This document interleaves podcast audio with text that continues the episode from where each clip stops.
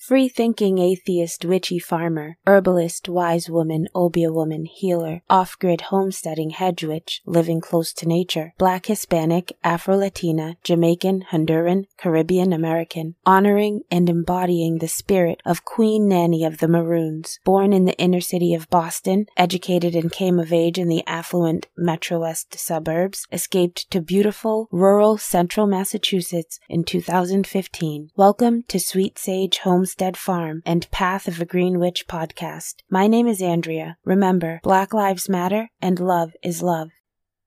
When I started recording this podcast, it was really important to me to come up with a long list of topics and to be really consistent. And I didn't want to say, oh, I'm going to upload once a week or twice a week or whatever, but I knew that I wanted to upload a certain number of episodes every season. And it looks like I might not make that goal. That's a little disappointing. But the reason is that I am working on something that is so incredibly stressful. I am working on a court case and I have no legal training. So I am a pro se litigant that means I am representing myself and I don't fully understand the rules of the court or how you're really supposed to fight a court case. And then on top of that, it's a really stressful, stressful is just an understatement. It is so incredibly stressful because the situation is just horrible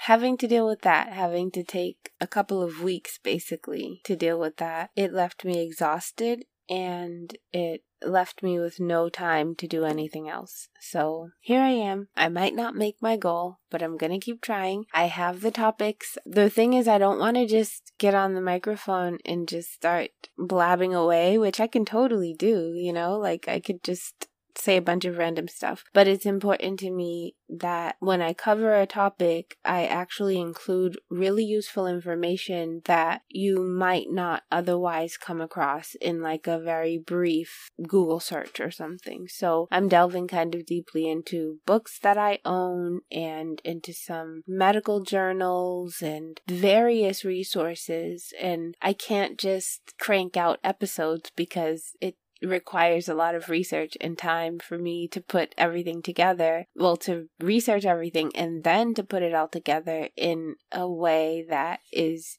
easy to follow. So, the next three episodes that I have planned are on the origins of Obeah. I explained that Obeah is my spiritual tradition, and I want to delve a little more deeply into the origins. And as I do this and share this information with you, I'm actually learning more about it for myself as well. And I will explain more about why I have to do research to learn about my tradition, even though my great grandfather was known as an Obeah man. It was something that was literally outlawed, frowned on in society. You know, Christianity was like the dominant religion and it left no room for other traditional practices. So, as I learn about my family's tradition, I will share that with you. One of my next three episodes will be on the origins of Obeah, and then I will also get into green witchcraft and what that is. And then also, I mentioned that I was going to go over nine herbs that are good for respiratory health, and I already did an episode on astragalus, and the next one I'm going to do is echinacea. So my next three episodes are going to be on the origins of obeah, green witchcraft, and echinacea. Now, for echinacea, I thought it would just be pretty straightforward because echinacea is such a popular herb that so many people use. At this point, everyone's using it around the world pretty much, even though it is native to the US. But no, as we know, there are different species of most things on this planet, like plants or even animals or whatever. So there are different species of echinacea. And in my episode on echinacea, I'm going to get into three common species of echinacea and the herbal medicinal differences between the three. And it gets a little technical, so, you know, bear with me. I'm going to do my best to try try and explain it in a way that's easy for everyone to understand, even if you don't have a lot of scientific background. But in order to really understand the medicinal benefits and the active components, you know, you do kind of have to dive into a little bit of sciencey stuff. So I'm excited to share that with you. Echinacea seems like a really cool plant that is an important thing for us to bring back into common use. I mean, it is commonly used now, but I think it's actually poorly understood. So I'd like people to better understand echinacea so they can use it properly. I mentioned in my last episode on witchcraft that I wanted to talk about one more book, which was called The Green Witch Your Complete Guide to the Natural Magic of Herbs, Flowers, Essential Oils, and More by Arin Murphy Hiscock. And I actually own three books by Arin Murphy Hiscock, so I'm going to get into all three of those, and that's why I'm going to dedicate one whole episode to Green Witchcraft so that I can get into the three books that I bought by Arin Murphy Hiscock. She's an amazing Green Witch, and I love the way she shares her information. It's going to be a great episode. So the three books are The Green Witch, Your Complete Guide to the Natural Magic of Herbs, Flowers, Essential Oils, and More, and then The Green Witch's Grimoire, Your Complete Guide to Creating Your Own Book of Natural Magic. And then the last one is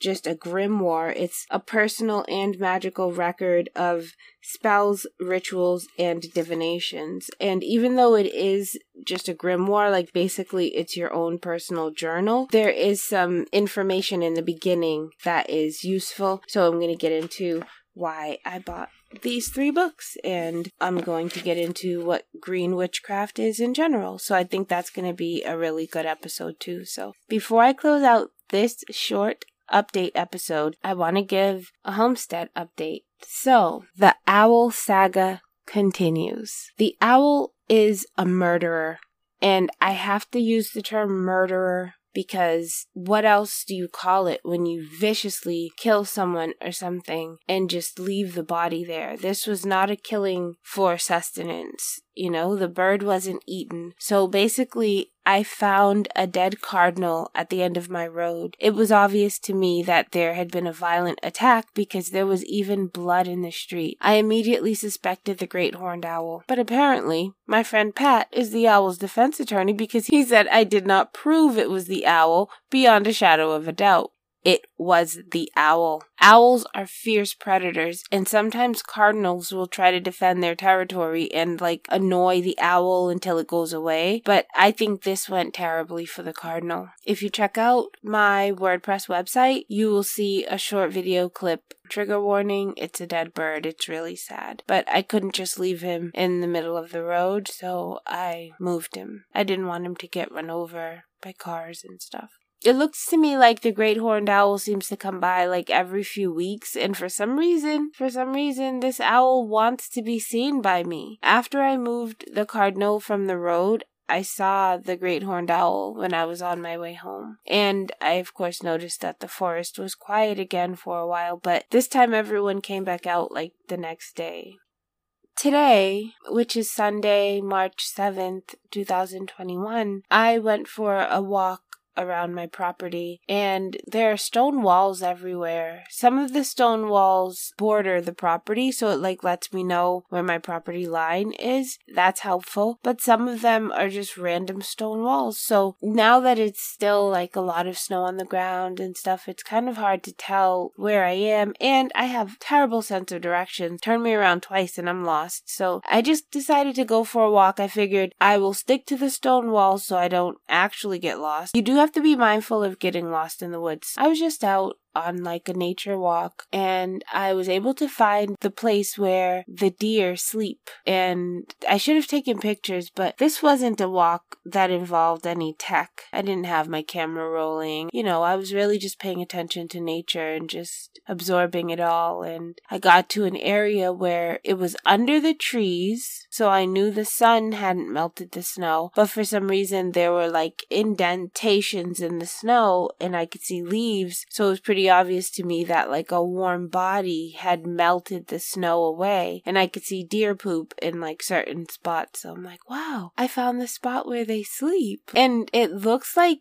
it's a good sized group of them. I mean, I don't know how I would tell. It's more than like one or two, you know? That much I can tell just by like the number of spots where they were sleeping. The other thing, pretty close to where the deer sleep, there was a really large oak tree. And I started to wonder, like, and not just wonder, but I was looking around and it looked to me like that area might have been cleared at some point, maybe for pasture. And this oak tree is just a large tree among other trees that aren't so large. So I'm like, hmm, could it be that maybe that was a pasture and they had that tree like in the middle of the pasture for shade and that's why that tree just looks so much bigger than all the other ones. I don't know. I mean, that's why I was out for a walk just to kind of see what the land would teach me. And that's a cool spot that I have to go back to. It's amazing. The oak trees around here tend to get scarred really badly by deer. I don't know if moose do it too, but they rub their like antlers on the tree and mark it or something and it just strips off the bark. And somehow this tree was able to survive a lot of that damage. And then a spruce tree grew up near it and the branches are like kind of wrapped around it, almost like hugging it and protecting it. And I'm thinking that's why the the deer aren't scarring it any further. I don't know. I love this property. I love being in the woods. I love talking to the trees and, you know, checking out the tracks, figuring out where are deer trails and wild blueberries and the natural beauty of the land. I love it. So, anyway, that's my homestead update. I'm not really doing much on the homestead, but as far as like, oh no, I did do a couple things. Okay, so I'm trying to clear some spruce trees because they're so bushy. I'm trying to clear them from the east side so that I get more sun in the morning. And so I got out there with my chainsaw. I hadn't been chainsawing anything in years, pretty much. And I was nervous, but my skills are pretty much the same. I still suck. And so the saplings came down okay, but the bigger trees are just hung up. So I'm gonna hope for some strong winds to help me out there, get those things knocked over, or I don't know. I don't have a plan. We'll see what happens. Maybe I'll set up a camera next time I go to cut down a tree, and you'll see how I really shouldn't be cutting down my own trees, but I do anyway. Hope everyone is having a nice weekend. Actually, by the time I upload this, it'll probably be Monday. So, I hope you had a nice weekend. Whenever you listen to this, I hope you're having a good day. And thank you for listening. Thanks for hanging out with me. I will talk to you soon. Bye bye.